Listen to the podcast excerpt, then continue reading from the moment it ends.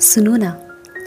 माना कि अब हम लॉन्ग डिस्टेंस रिलेशनशिप में हैं, पर तुम ये कभी मत सोचना कि लॉन्ग डिस्टेंस रिलेशनशिप के कारण हमारे प्यार में कोई बदलाव या कमी आएगी।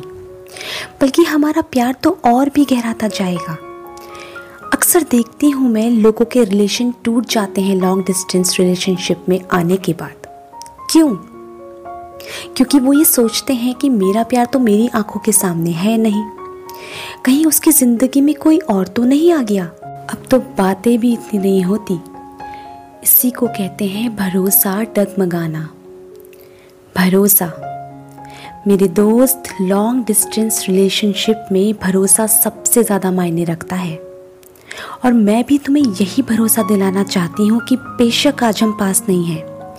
पर साथ साथ में हम कल भी थे, आज भी हैं और लाइफ टाइम तक रहेंगे।